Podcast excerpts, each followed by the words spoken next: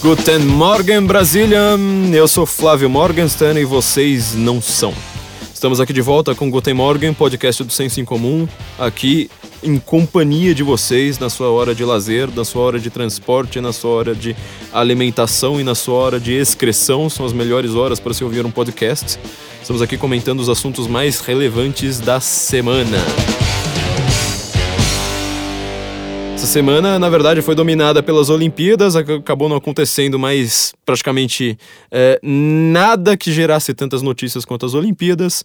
E a gente vai comentar, é, fazer um, um, formato um pouco diferente hoje. Vamos comentar mais de uma notícia de uma vez, não vamos fazer um podcast monotemático. Fizeram vários pedidos aí pelo Twitter, pela minha página, pela página do Senso em Comum. É, então não vamos fazer um podcast monotemático, vamos ver se funciona um outro formato aqui pra gente comentar várias coisas de uma vez, ok? Então Guten Morgen, Brasília. Bom dia, boa tarde, boa noite para você que está no, tá nos ouvindo, não importa a, a que horas.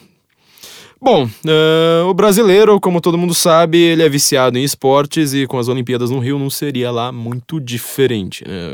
O assunto agora foram as Olimpíadas, mas como já disse o Milor, é no, no esporte onde existe menos espírito esportivo uh, em todas as atividades humanas. As Olimpíadas elas foram tomadas por grandes debates políticos. Uh, algumas Olimpíadas elas sempre uh, foram marcadas por essas questões políticas. Por exemplo, as Olimpíadas de Munique foram muito mais uh, rememoradas por serem as primeiras Olimpíadas na Alemanha, o primeiro grande evento internacional na Alemanha depois do Terceiro Reich. E também por causa da Operação Setembro Negro, que sequestrou e acabou matando, se não me engano, 11 atletas da delegação israelense. Então, algumas Olimpíadas elas são marcadas por alguns eventos históricos políticos que, que não tem nada a ver com o esporte. Acabam sendo muito mais lembradas uh, por algum evento não esportivo. Aqui não foi muito diferente. Essas Olimpíadas elas não ficaram tão marcadas até o presente momento, por algum grande momento. Uh, dentro do, das quadras, piscinas e tudo mais, dos ginásios. Ficou muito marcada uh, por causa de alguns atletas a, a, aqui no Brasil, né? Acho que a atleta que ficou mais comentada de todas, nós escrevemos um texto a respeito disso no Senso em Comum, sensoemcomum.org, vocês podem ir lá ler, foi a Joana Maranhão, a nadadora brasileira. E ela não ficou marcada também exatamente pelo que ela fez nas piscinas. Ela ficou praticamente em penúltimo lugar e foi desclassificada de cara, não teve lá grandes glórias, né? O esporte ele busca essa glória na Terra e ela acabou não conseguindo muito essas glórias, mas ela foi a atleta mais comentada pelo que ela disse que aprontaram com ela na, nas redes sociais. Bom, nós já escrevemos a respeito disso, mas há muito a comentar sobre esse caso, né?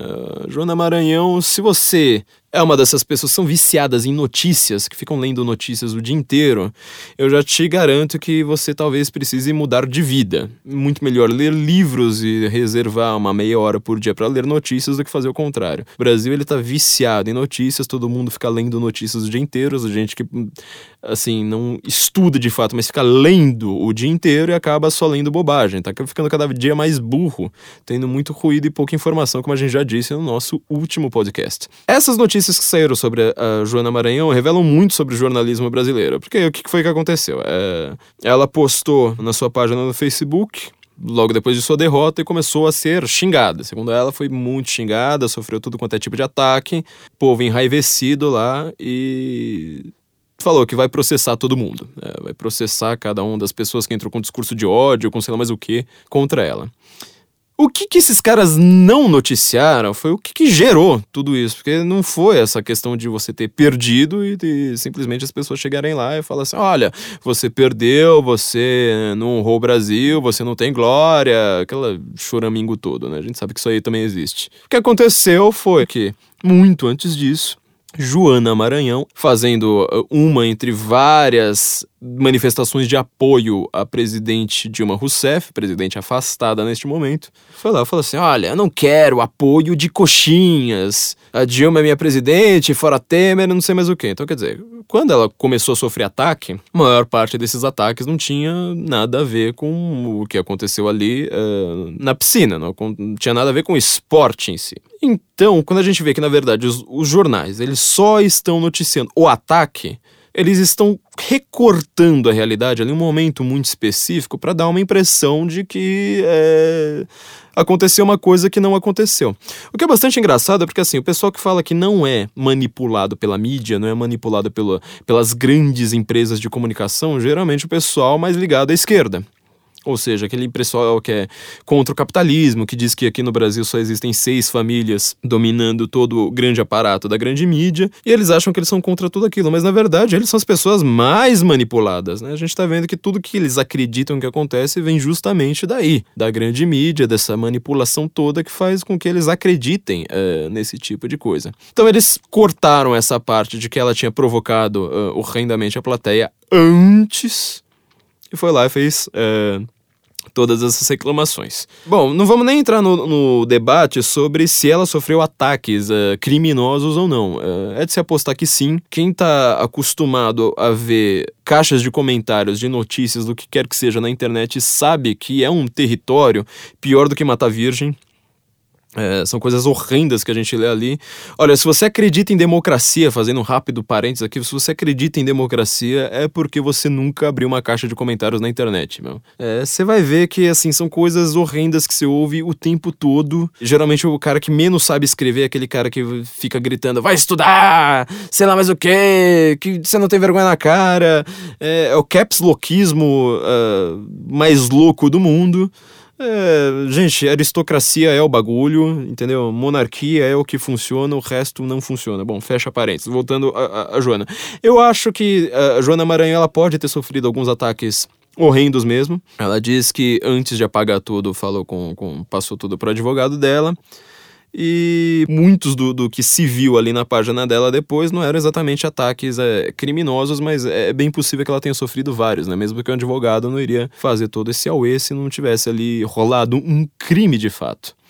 Agora, o que, que aconteceu? Algumas pessoas na internet, sobretudo pessoas da, da, da página que era passado sujo, né? Agora virou justiceiro sujo tem o perfil no Twitter para vocês seguirem, que eles estão demonstrando, eles estão achando postagens antigas das pessoas postagens assim com 5 anos e tudo mais, em que esses justiceiros sociais, né, que se chama na América de Social Justice Warrior, guerreiro da, da justiça social, essas pessoas que ficam acusando todo mundo aí de machismo, homofobia, racismo, fascismo, etc. Exatamente o que a Joana Maranhão fez, né? Ela perdeu, foi lá falou assim: olha, é, o Brasil é um país. Ela não falou fascista, ela falou xenófobo, quer dizer, são palavras que elas já perderam o significado, né? Você usa como um xingamento genérico e na hora que você vai pensar, mas peraí, ela tá xingando o Brasil de xenófobo? Mas então significa que o Brasil estava torcendo para ela, né? Quer dizer, não faz mais sentido. Você simplesmente usa uma palavra de forte apelo psicológico, tipo racista, e não tem racismo nenhum ali no caso, né? Uh, então, estão uh, achando os perfis dessas pessoas que hoje uh, apoiam essa causa da justiça social, do politicamente correto, da polícia de pensamento, que você forma totalitarismo, você não forma só um autoritarismo, você forma um controle de pensamento, modelo George Orwell, né? E estão começando a perceber que, na verdade, todo mundo que fica lá falando, ah, você fez um comentário machista, não sei mais o que, você fez um comentário homofóbico, é, na verdade, essas pessoas, como todas as pessoas normais do mundo, sempre já fizeram algum comentário que é, pode ser considerado machista, homofóbico, racista e sei lá mais o que. Por que, que isso acontece? Gente, porque é a coisa mais normal do mundo. Todo mundo faz isso. Quer dizer, a gente precisa chegar num nível, isso aqui é o ponto de virada da história brasileira daqui para frente, que é você admitir que é todo mundo politicamente incorreto. Sabe, eu não sei se existe alguma pessoa no mundo, inclusive se essa pessoa for, sei lá, negra, lésbica, mulher, pobre, é, sei lá mais o que, que dá pra ser aí. É, se essa pessoa for tudo isso, eu aposto que ela já fez algum comentário politicamente incorreto na vida dela. É, só você vê fanqueira carioca, entendeu? Elas fazem a, a vida delas em cima de, de, dessa coisa toda. Então agora estão é, achando o passado dessas pessoas, estão vendo que esse passado nunca foi tão glorioso assim, que elas sempre falaram: ah, essa menina é gorda, né? Olha que ridícula, ou sei lá, é, fez algum comentário que pode ser entendido como racista, alguma piadinha lá com cabelo de não sei quem É, esse tipo de coisa. Então, aconteceu uh, sema, algumas semanas atrás aí com, com o Biel, o MC Biel, né? Pra você ver como é que o Brasil tá, tá muito glorioso, né? Essas são as nossas grandes personalidades a serem comentadas. Aconteceu com um, pelo, pelo que eu entendi, acho que ele é vlogger, alguma coisa assim, chamado Luscas. Você vê, né? O nível é o Biel, é o Luscas.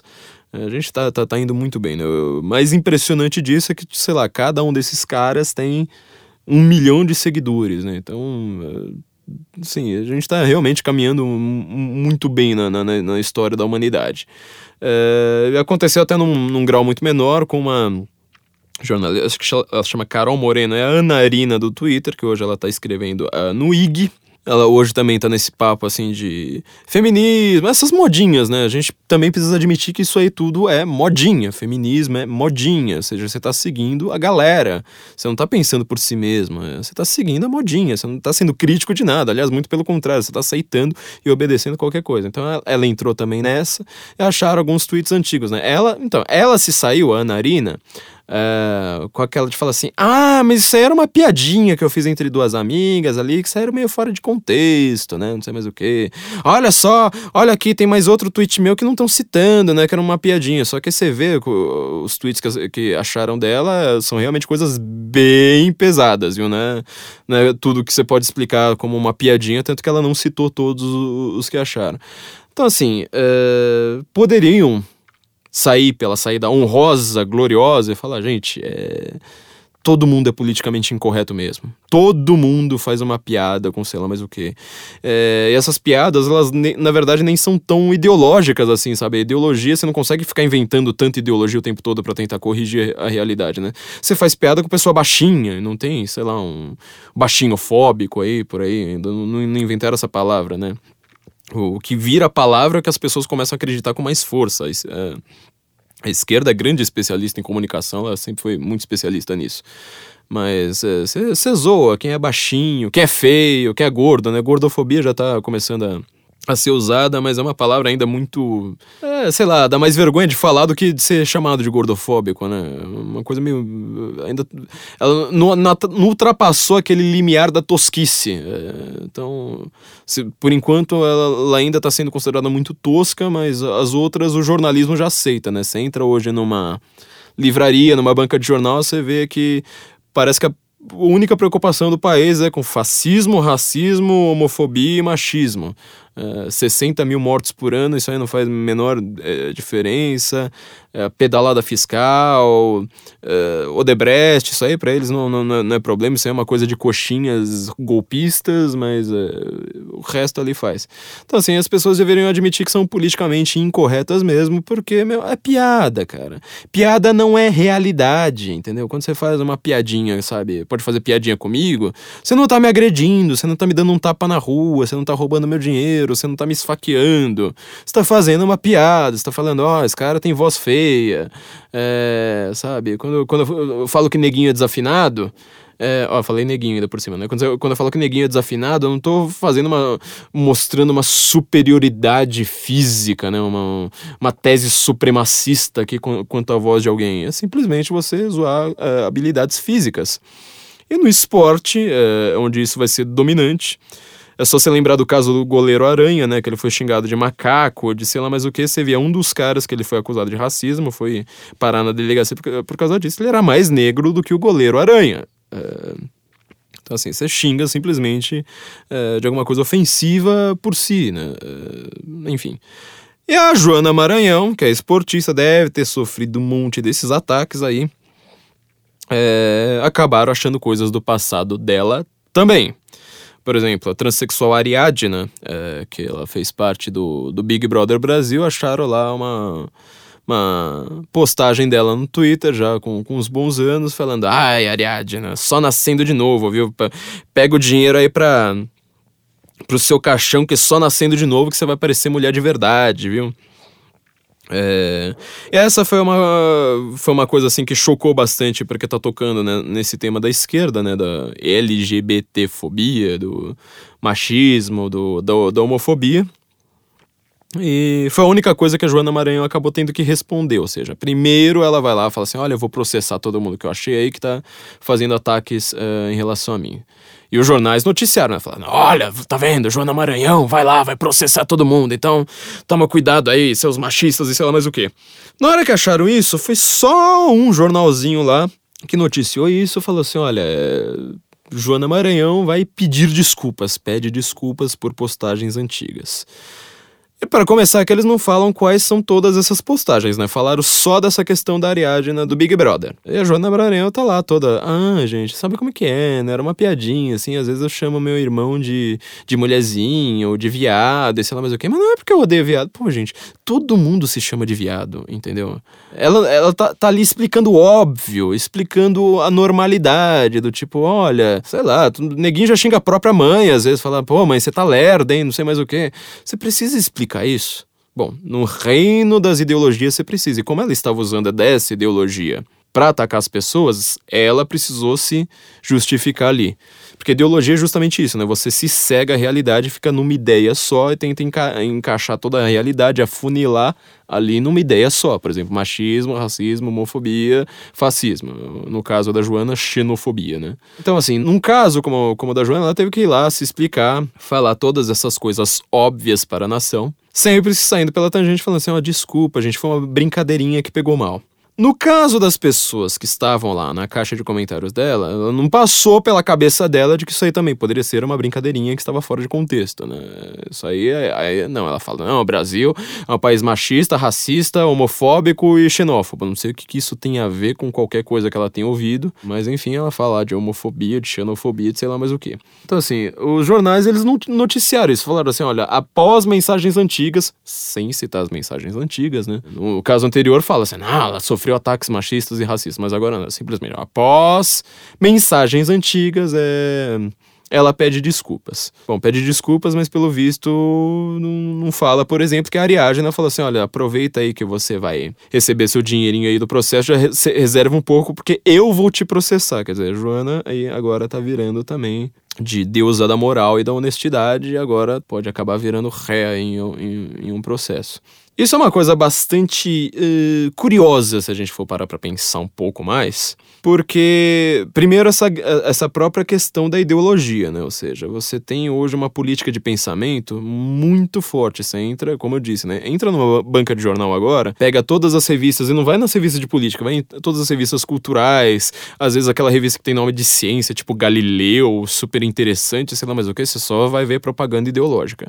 A capa inteira delas é propaganda ideológica. Vida simples, revista de mulher, revista de música. É só ideologia, não é nada fora disso.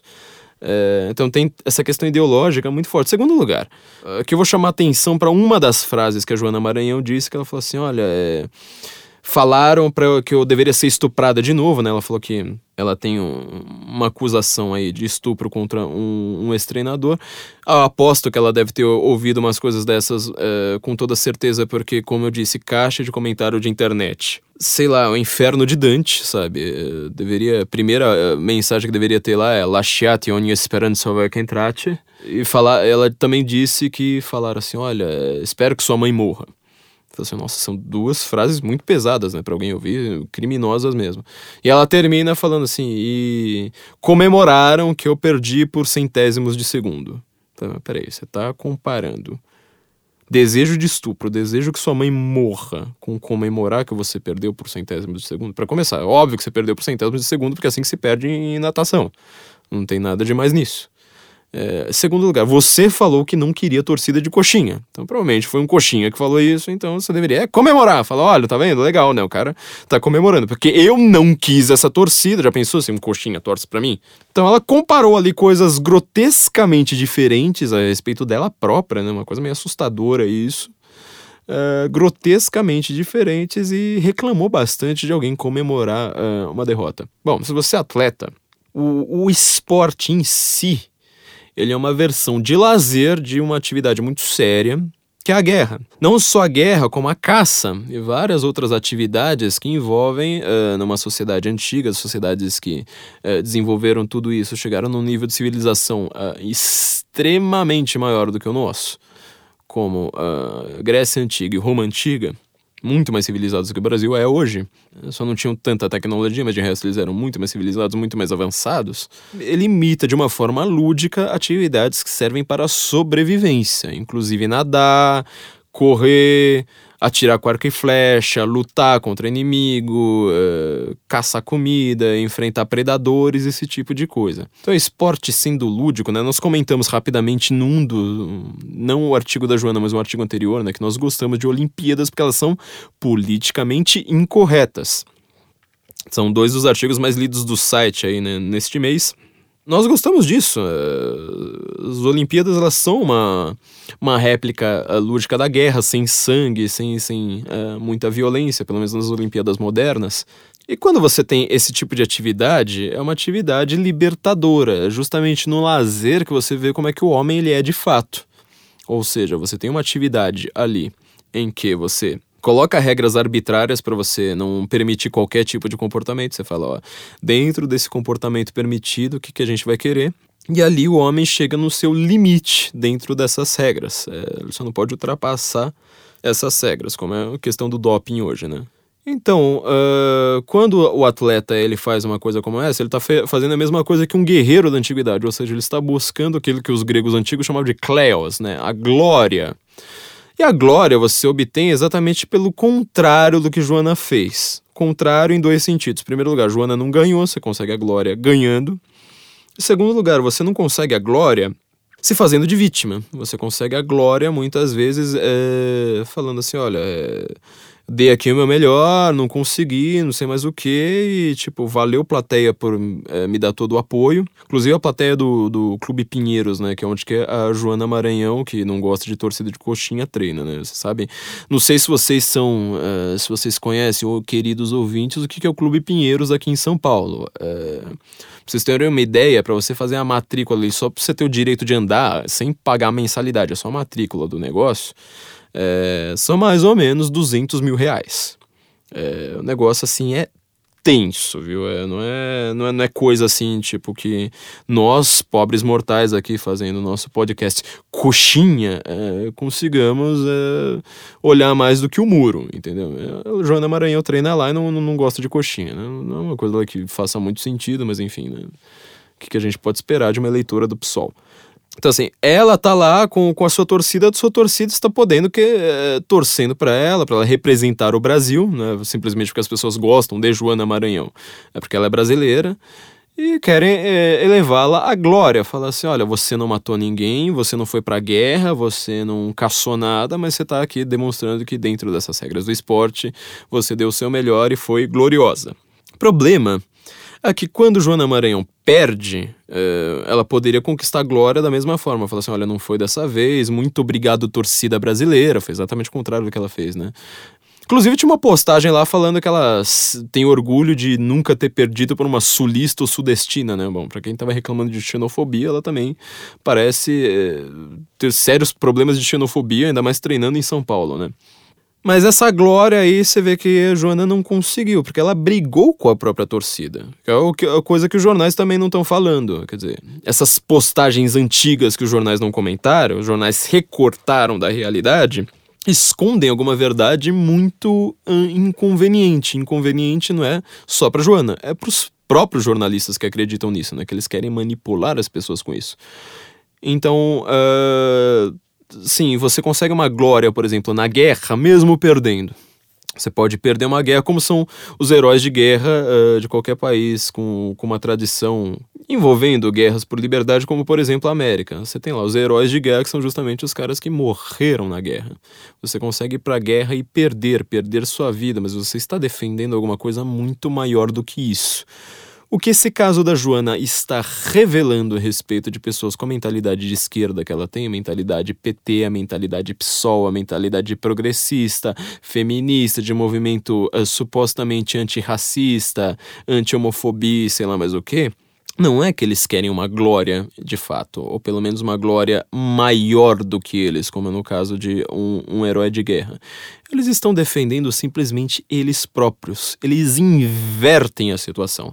Este é o grande problema da Joana Maranhão. Ela simplesmente ela usa o fato de ser brasileira, se coloca contra todo o Brasil, né? Ela é eleitora do PSOL, fala que é, não quer coxinho, ou seja, quem não vota no PSOL, que é 99% da população, só do eleitorado brasileiro, né? imagina da população. Contra ela, fala que não quer essa torcida, depois ainda reclama, ataca os brasileiros, fala que o Brasil inteiro é machista, racista, homofóbico, sei lá mais o que, mesmo falando que não está generalizando funcionando e aí se sai como vítima, se posando de vítima, falando, ah, eu fui atacada, não sei mais o que. Peraí, isso aí é o contrário da glória. Quer dizer, você, ao invés de estar ali na piscina por algo maior do que você, você estava usando essas pessoas para tentar chegar num, numa coisa simplesmente pessoal, egoísta, e depois, na hora que você perde, você vai lá e se volta contra todo mundo. Então a, a inversão aí foi bem tensa, foi muito acachapante para a, a visão brasileira, e mostra que o espírito desportivo da, da, da Joana ali estava bem confuso confuso para dizer o mínimo. E para alguém que tava lá querendo falar que iria sair processando todo mundo, essas mensagens aí que acharam dela uh, mostram que, na verdade, essa, essa ideia da, da, justiça social não tá com nada e que esse politicamente correto, uh, essa polícia politicamente correta, só tá querendo é calar a boca do, dos seus inimigos, porque todo mundo é politicamente incorreto, meu filho. Todo mundo faz uma piadinha com, com quem é gordo, com quem tem voz feia, com quem caminha de um jeito torto. Uh, Uh, inclusive, assim, até a polícia do politicamente correto, na hora de atacar uh, quem não gosta do politicamente correto, zoa tudo. Zoa o cabelo, zoa a cara, zoa sei lá mais o que. Eu já sofri vários desses ataques de várias dessas pessoas de esquerda, então, bom, isso aí tá mostrando o que, que é uh, essa mentalidade que dominou o Brasil, boa parte do mundo, e por que, que ela é tão nociva quem tá nessa, quem é politicamente correto, quem ainda acredita nessa história de chamar tudo de machismo, de homofobia, de racismo e de fascismo, que são as, as quatro palavras aqui ficou tudo reduzido, né? Por favor, saia dessa com muita rapidez, porque vocês, vocês precisam de conceitos muito mais sérios, muito mais adultos, mais maduros para analisar a realidade. Bom, é, encerrando o nosso primeiro ciclo aqui para falar das Olimpíadas, como eu disse, a gente vai fazer uma coisa um pouquinho diferente agora. Vamos falar aqui também. É, de um outro evento da semana, uma, uma notícia que é muito importante para o Brasil, que foi a saída de Ricardo Lewandowski da presidência do STF.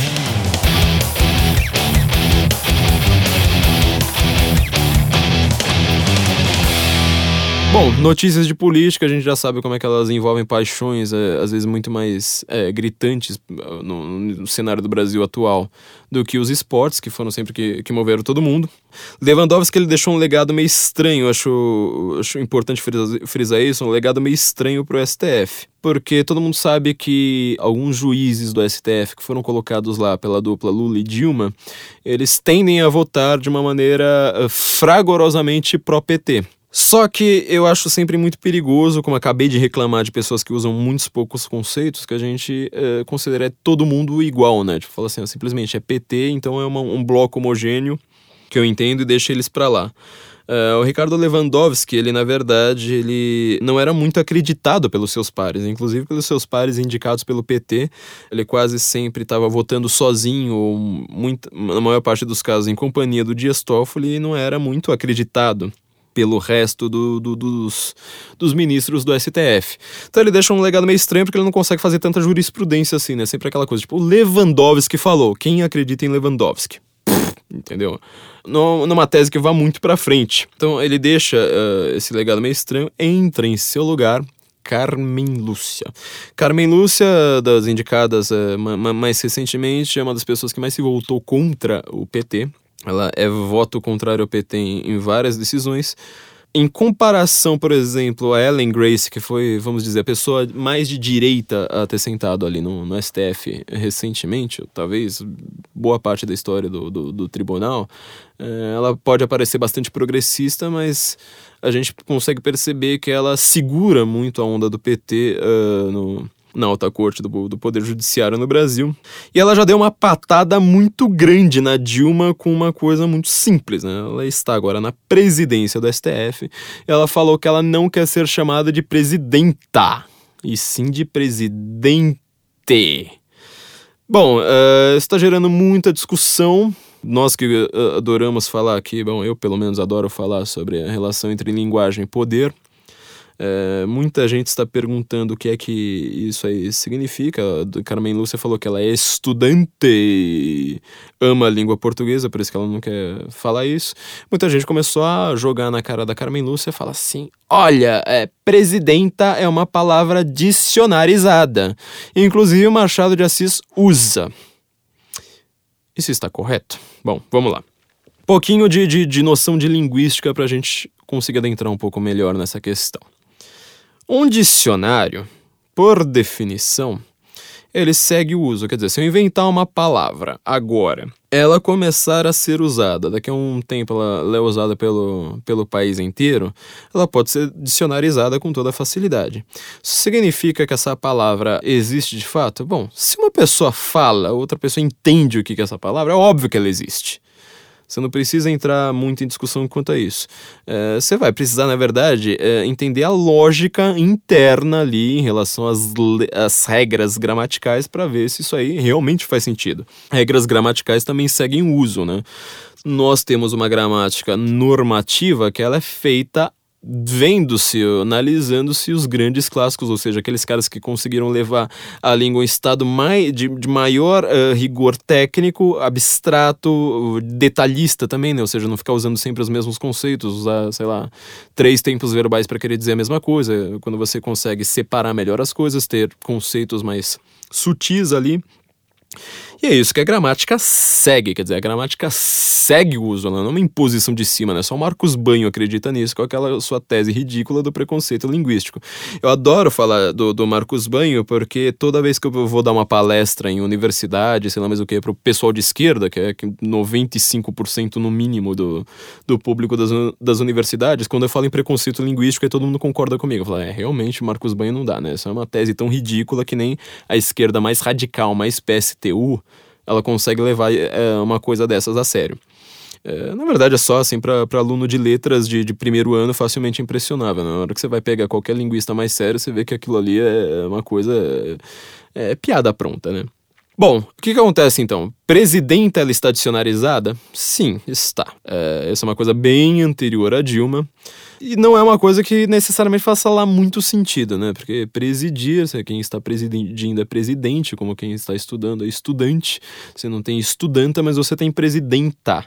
Por que, que você teria presidenta? Porque, uh, teoricamente, como há poucas mulheres presidindo algum cargo, você uh, justamente marcaria, justamente pela raridade, fala assim: olha, como, como é raro, vamos marcar aqui pela língua que esta pessoa é a presidenta. Ainda mais porque, como é, uma, uma, é incomum, você vai ter que falar assim, ah, presidente, você fala correndo, a pessoa nem percebe que você está falando de uma mulher, às vezes, né? Você já tem uma, uma, uma certa expectativa ali natural de que, de que o presidente seja um homem. Então você marca aquilo ali justamente pela sua raridade. Tá vendo como é que já começou a complicar um pouco as coisas? Bom, Machado de Assis usa, assim como se você for pegar, por exemplo, um Guimarães Rosa, as palavras que ele usa, acho que sei lá, 60% do Grandes Sertões Veredas não estão no dicionário e são palavras usadas, né? são, são palavras que existem. É, tudo bem, muitas ele inventou, mas muitas delas são usadas por aí né? e não, não estão dicionarizadas. O, o, dicionário, ele não é o verified accounts do Twitter, assim, para verificar assim, ó, a palavra existe ou a palavra não existe. É, o dicionário Aurélio da década de 80, por exemplo, ele falava que existe no, no em português a palavra rock com Q ou E no final, para falar que é um estilo musical. Inclusive ele escrevia rock and roll do lado, assim, Q E N R O U. Se você já viu alguém usando isso, meu filho, parabéns, porque eu nunca vi. Então, estar dicionarizado ou não, um linguista sabe, dicionário é, ele segue uma convenção. E o dicionário também é escrito por um ser humano que às vezes tem uma ideologia, né? O Aurélio Buarque de Holanda, ele tinha a sua ideologia e assim vai. Bom, quando nós criamos nosso site, é, texto de estreia, né? O primeiro artigo, eu apresentei o Mises, né, pra, pra, galera. Todo mundo tava numa época aí querendo saber quem que está o de Mises, do é, menos Marx mais Mises, e também entrei com um artigo é, são os artigos que eu quero agora ter mais foco aqui no Senso em Comum, artigos culturais, os artigos não só políticos, em que eu estava explicando o que, que era um shibboleth. Alguém lembra disso aí? Alguém leu? Vocês vão precisar achar lá no, no no senseincomum.org, é, é o primeiro texto, né, o texto mais antigo, o primeiro grande artigo do site. O que, que é um Shiboleth? Vamos lá, ó. Não, tem um trecho da Bíblia muito interessante no Juízes 11, que tá rolando uma briga ali, uma, uma das muitas guerras entre as tribos israelitas, elas brigavam bastante entre si no, no, no Antigo Testamento.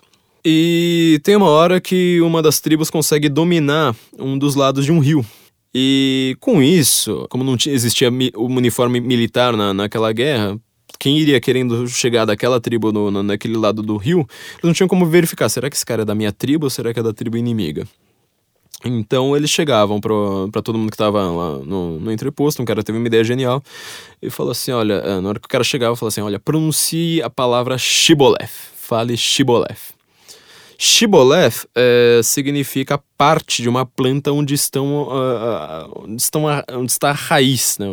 os grãos ali, o, a semente, aliás, não a raiz, a semente. Porque, bom, isso aí não significa, na verdade, ele não estava fazendo uma referência à, à palavra, o significado de Shiboleth, né?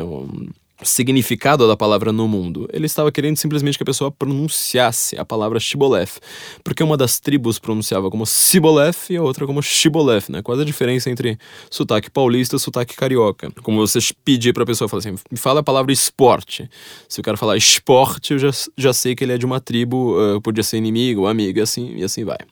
Então, Shibboleth na linguística, a gente analisa isso como uma palavra que ela não tem um referencial à realidade do mundo, ela só está indicando que você faz parte de um grupo.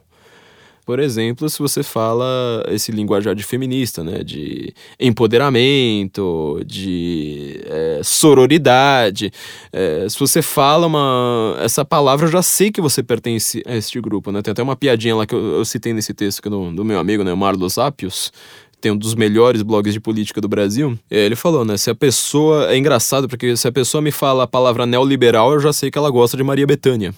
É inevitável, você faz parte de um grupo ao usar uma, uma palavra específica. Então, uh, o que acontece? Palavra como presidenta, como a gente já falou, né? Ela vem de uma raridade de uso. Se você está querendo falar presidenta, significa que você está querendo demarcar um território. Ou seja, você está querendo, apesar de ser uma palavra mais feia do que encoxar a mãe no tanque, é, entre você falar uma palavra bonita, que seja universal, está querendo demarcar um grupo. Falar assim, não, eu faço parte do grupo que fala presidenta, porque eu sou fã de Dilma Rousseff, eu quero que ela volte, não importa que crime ela tenha cometido. Uh, então a gente vê que esse uso ele é um shibolef, ou seja, estou simplesmente me demarcando. Você nunca vai ver alguém que fala presidenta uh, e tenha noção do ridículo, entendeu? Ou que uh, seja contra Dilma, qualquer coisa do tipo. Porque ele é um uso determinado para um fim específico, ou seja, o fim de você fazer parte de um grupo. A palavra shiboleth, uma palavra que é um shiboleth, né? Então, é, quando Carmen Lúcia faz uma coisa dessa, talvez ela não seja uma grande especialista em linguística, mas ela está uh, quebrando muito disso, falando assim, eu sou uma mulher, ela não precisa falar que é empoderada, né? Porque assim, mulher empoderada seria, sei lá, uma Margaret Thatcher da vida se a gente fosse usar o sentido original de empoderada. Mas, de novo, né? Empoderado significa simplesmente é, é uma mulher que mostra as tetas na rua, ou que faz textão no Facebook, ou que uh, diz que é vítima ou qualquer coisa do tipo, uh, usando essa palavra empoderamento. Então a gente vê como é que as palavras elas estão perdendo contato com, com a realidade, né? Então a Carmen Lúcia, que é uma pessoa que seria empoderada, mas ela não pode dizer isso porque empoderada é outra palavra ideologizada, ela tá falando, bom, eu vou ser presidente. Isso é um tapa na cara do do progressismo gigantesco, né? Essa não foi exatamente uma semana muito boa para os progressistas. Bom, falando em linguagem, falando em Dilma, falando em presidenta, falando na língua portuguesa, uma outra notícia que foi muito importante nessa semana é que Dilma Rousseff virou ré. Finalmente o Senado aceitou tudo, ela ainda não era ré. É, nessa ação aí do, do, do impeachment, né, ela virou ré. E agora ela vai, vai ser julgada e parece que o PT já tá jogando um pouco a toalha, né? Só nessa ação para nessa discussão aí para ver se Dilma seria ré ou se ela não seria, a oposição conseguiu cinco votos a mais do que precisa para o impeachment dela. Então a situação de Dilma é periclitante. Eles têm a ideologia a favor deles, só que essa ideologia, como no, no, nesse caso do Tibolev que a gente está falando, ela é autorreferente, ou seja, ela só consegue falar para a própria militância. As pessoas que o PT precisa convencer, que são o resto da população, é, não estão nem aí para esse negócio de falar em golpe. Golpe é outro Tibolef, né? Para falar em golpe, falar em machismo, esse tipo de coisa. Então, o que as pessoas ligam de fato é saber se ela vai ser julgada ou não. Agora, ela virou ré, foi um golpe muito grande, é, a Dilma. Só fazendo outro paralelo aqui, muita gente reclama de por que, que a gente não usa o novo acordo ortográfico no nosso site. Bom, há várias razões, né? É, muitas razões para isso. Esse novo acordo ele é, foi sancionado pelo Lula, que a gente não considera que seja uma grande autoridade na língua portuguesa para sair sancionando acordos por aí.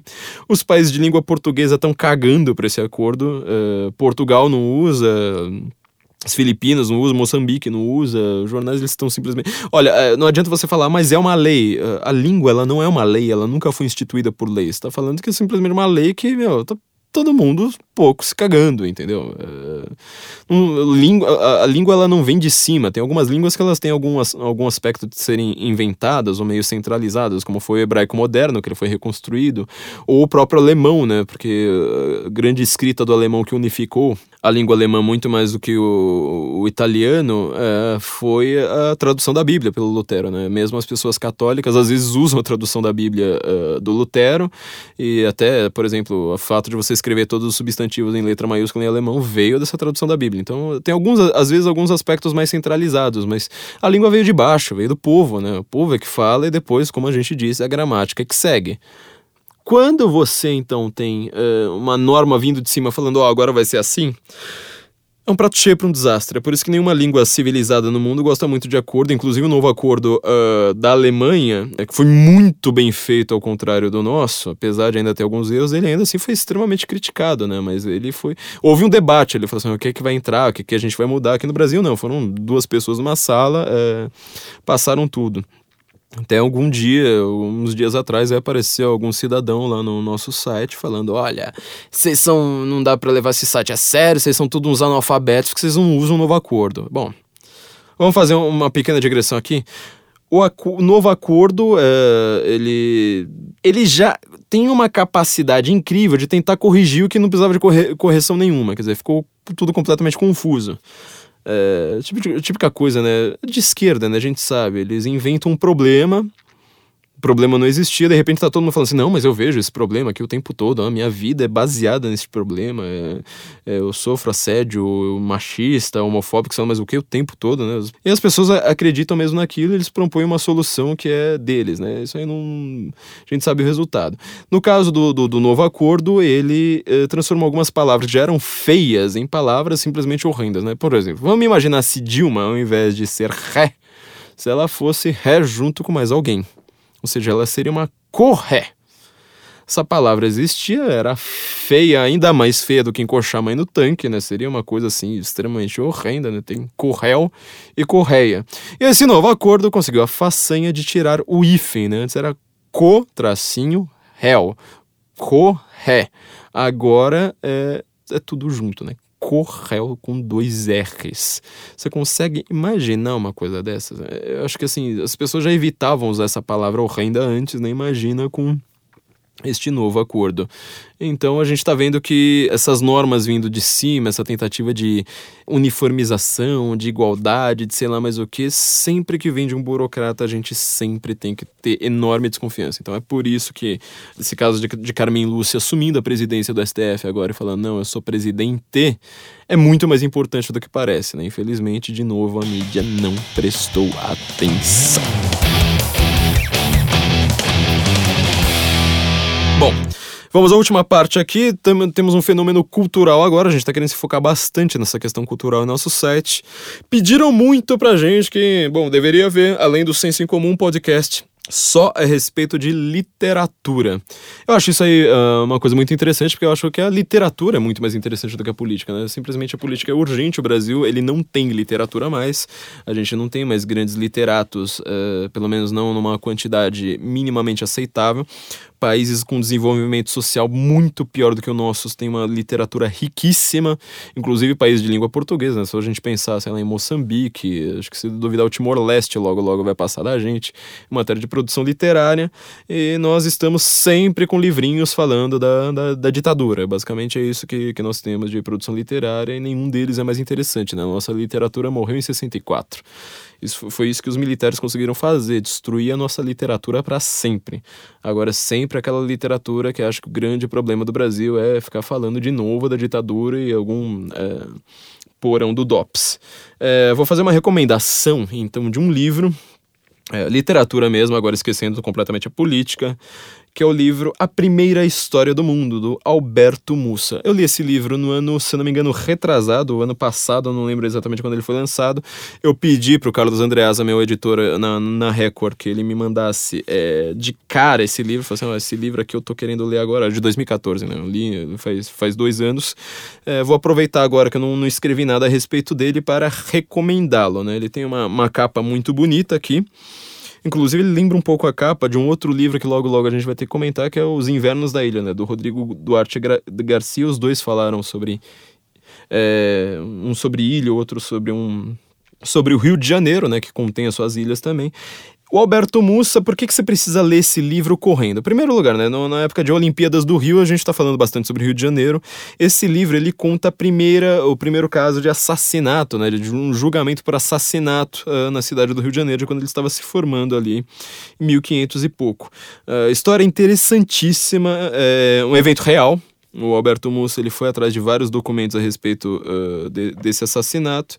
Bom, julgaram lá um, um cabra que acharam num, num cantinho lá, falaram assim: ah, foi você que matou aqui cometeu esse primeiro assassinato. Só que esse livro é bastante interessante porque, em primeiro lugar, ele desconfia bastante dessa tese e fala assim: olha, eu vou achar quem é o, o, o autor verdadeiro. Só de ser verdadeiro, apesar de ser literatura de ficção, isso já dá um, uma hora bem, bem curiosa ao livro, né? Segundo lugar, que eu acho que é o principal, é, Roberto Mussa escreve muito bem, ele consegue transformar essa história é, numa coisa interessante pra caramba. Eu li numa viagem, eu, eu lembro que eu cheguei no, no, meu destino, assim, já meio triste, né? Falando, não, eu vou ter que interromper aqui logo na na parte final do livro, né? É... Mas ele, é, além de escrever muito bem, manter toda a, a atenção do negócio, ele fez uma, uma coisa que eu acho sensacional para quem quer escrever, inclusive para quem quer falar sobre política, um, uma coisa que eu faço, um, eu dou um enfoque muito alto nisso, que é a questão mitológica. Ou seja, ele apresenta o que, que era viver no Rio de Janeiro em 1500 e pouco. Uh, ele tem outros livros a respeito disso também, né? Uh, ele diz aqui no, no, livro, por sinal, no, no, finalzinho, que ele tem descendência indígena, então por isso que ele foi estudar os mitos indígenas do Brasil. E aqui é, ele analisa como que eram as várias tribos brasileiras, tribos indígenas brasileiras, que estavam ali vivendo no Rio de Janeiro quando os portugueses chegaram. Então, assim, muita gente tem aquela visão muito edulcorada dos índios, uma visão que ainda permanece no Brasil, né? De falar assim, não, esses portugueses eram tudo uns bandos de cretinos, chegaram aqui, mataram todo mundo e não sei mais o que. É, os índios, na verdade, é, fala que os portugueses desmataram, né? Por exemplo, não, os, os índios adoravam a floresta, sei lá mais o que. Bom, coisa que ele mostra aqui é que, na verdade, o Brasil talvez seja um, do, um, um dos lugares do mundo naquela época que mais se cometia o canibalismo os índios, eles se matavam, as tribos odiavam umas às outras, ou seja, quem matava índio era, na verdade, outros índios, né? Loucamente, uma coisa assim grotesca. Você fala, cara, você, sei lá, você vê uma guerra moderna com mosquete, com sei lá mais o que, pelo menos os caras morrem logo, sabe? É quase indolor. Lá não, era uma guerra assim de um sair arrancando o coração do outro, é comer e todo mundo era canibal. É engraçado porque ele vai mostrando como é que é a mitologia desses povos. Eles mostram que, na verdade, assim, eles tinham a alma e tinha uma outra coisinha lá que, que era uma, uma anti-alma, assim, se, se o inimigo não fosse devorado, ou seja, se você não canibalizasse, não fizesse antropofagia, aquela coisa que o Oswald de Andrade achava tão linda, né? Olha que legal, comer a carne humana. É, se você não fizesse isso, o guerreiro ele não ia, né, pro paraíso lá deles. Então é uma coisa assim chocante mesmo, né? É, ele vai mostrando como é que era a mentalidade de feitiçaria e tudo mais. Todos os, os, os entes, tudo, toda a mitologia deles, né? A gente vê uh, isso no, nas nossas aulinhas de folclore, tudo como se fosse uma coisa bonitinha, mas é, era uma coisa bem pesada aqui, muito violenta, muito sanguinária. E é através justamente da, da, dessa visão mitológica que ele vai contando a história, vai mostrando como é que uh, os índios in, in, uh, enxergavam os portugueses que estavam ali. Então, assim, além de apresentar o verdadeiro Brasil, né, numa época que, que a gente está vendo o que, que, o que, que é o Rio de Janeiro, apresentando o Rio de Janeiro para o mundo, eu acho que nós poderíamos uh, descobrir um pouco sobre o que, que é o o Brasil, que o nosso mito fundador, né? O livro, aliás, chama A Primeira História do Mundo, porque ele, ele conta que, que os índios acreditavam que era a, era a primeira história do mundo, né? São várias histórias muito interessantes, muito, muito violentas, né? A respeito dessa, dessa mitologia. Vou ler aqui um pequeno trecho para vocês, que é só para vocês verem, né, sobre como que eram essas pessoas. Ah, só, só uma coisa aqui sobre a trama do livro. São várias pessoas que ele vai analisando, que é cada um dos suspeitos desse crime. Então teve o Melchior Ximenes, o Tomé Bretão, né, várias pessoas ali que cada uma é, são personagens riquíssimos assim, né? Porque era o cara que ele era extremamente honrado lá em Portugal, só que na hora que ele chega aqui nas Índias, aí cai na esbórnia, gente que só quer dinheiro, gente sem honra, que trai quem é, mais ajudou, e assim vai, né? Então é só só um rápido trechinho aqui para vocês terem um, uma noção aqui do livro. Né? Diria um tupi sobre o caso da primeira mulher de Brás Raposo que a alma, a sombra dela havia sido capturada e morta pela cigana. Esse era um risco que acometia todos os vivos, o de ser morto pela ação de um feiticeiro, um caraíba. Era pouco provável, nesse caso, que suas anguera consegui conseguissem atingir a terra sem mal, conseguissem escapar à aniquilação definitiva. Embora a feitiçaria não fosse assim tão rara, a captura da sombra ou alma dos vivos era a obra mais frequente dos espíritos maléficos chamado Ayangua. Esse termo é nada mais que a reduplicação regular da raiz anga, para indicar pluralidade e dispersão. A yanga são, assim, sombras múltiplas e difusas, numa tradução bem razoável, equivalem aos fantasmas ocidentais. Não se confundem, todavia, com entidades também malignas que habitam planos inferiores do universo, como os Yupiara, e Pupiara, os inimigos do fundo. A Yangua são espíritos da mata, que é, por natureza, um território inimigo. Entre eles, os temíveis e conhecidos Curupira, Jurupari e Caruara.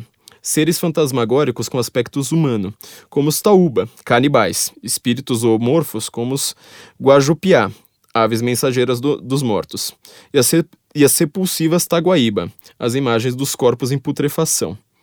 Quando a sombra da pessoa morta se transforma em Anguera, único fragmento do ser que pode se tornar imortal, seus inimigos mais imediatos, mais elementares, passam a ser precisamente a legião de Ayangua. Por isso, são enterrados com suas armas e outros objetos de que possam necessitar. Os parentes põem ainda água e alimento ao lado da sepultura, além de fogo, único elemento que afasta as Ayangua. Se há uma providência que a Angu Anguera deve tomar, inapelavelmente, é não deixar que esse fogo se extingua. Ainda assim, ao risco. No pensamento tupi, nunca há muitas certezas. Bom, só com isso a gente vê como é que são os mitos fundadores do Brasil. O livro é muito bem escrito, ele, ele, ele uh, passa por todos esses mitos para apresentar o que é o Brasil de fato é, o que, que, são nossos mitos fundadores, qual, qual, é a raiz da nossa mentalidade.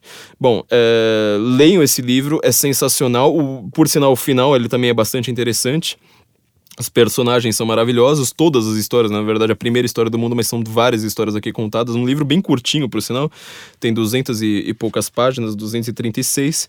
É, vale muito a pena, é o que eu recomendo aqui nesse, nesse nessa semana de Olimpíadas. Então, é, Guten Morgen Brasil, espero que vocês tenham gostado do, do, do, novo formato e mandem comentários, sugestões, divulguem, por favor, né? A gente precisa divulgar mais o, o nosso podcast, não, não esqueça de divulgar, assinar nosso feed. Tem o nosso Patreon para quem puder contribuir aí também com o nosso trabalho. É, contribuam lá com, com, com valor mensal, né? Aproveitem o dólar baixo agora que a, que a Dilma está saindo de uma vez. E, bom, nos vemos então na próxima semana. Muito obrigado, Guten Morgen Brasil.